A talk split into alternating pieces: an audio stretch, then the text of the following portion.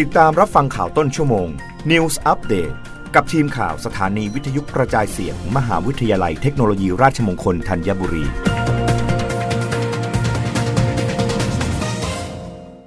รับฟังข่าวต้นชั่วโมง โดยทีมข่าววิทยุราชมงคลธัญบุรีค่ะ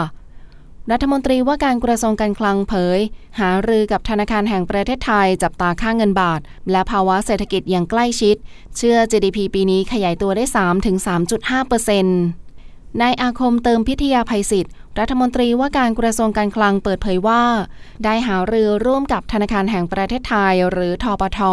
ในการติดตามค่าเงินบาทอย่างใกล้ชิด รวมทั้งที่ผ่านมาในช่วงที่มีความผันผวน ธนาคารแห่งประเทศไทยได้เข้าไปดูแล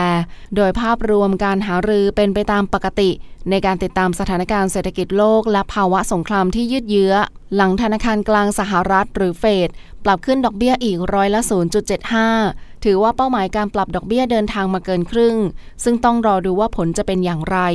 โดยหลายฝ่ายยังคงห่วงผลกระทบต่อเศรษฐกิจทั่วโลก โดยทางสหรัฐยอมให้เศรษฐกิจโตช้าลง ใช้ยาแรงมากขึ้น เพื่อทำให้อัตราเงินเฟอ้อลดลง ส่วนการปรับดอกเบี้ยหรือไม่ปรับอย่างไรนั้น แล้วแต่ธนาคารกลางของแต่ละประเทศ เพราะต้องดูปัจจัยเงินเฟอ้อว่ามาจากต้นทุนราคาพลังงาน หรือจากส่วนใด โดยที่ผ่านมารัฐบาลก็ดำเนินมาตรการต่างๆ เพื่อดูแลเศรษฐกิจ และค่าครองชีพของประชาชน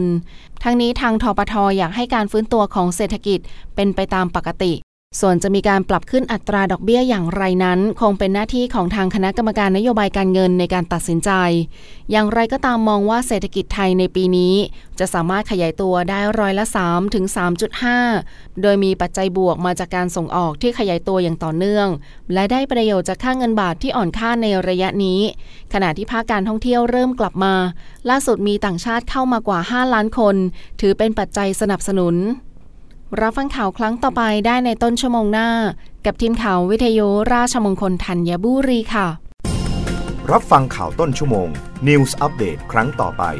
กับทีมข่าวสถานีวิทยุกระจายเสียง มหาวิทยาลัยเทคโนโลยีราชมงคลธัญบุรี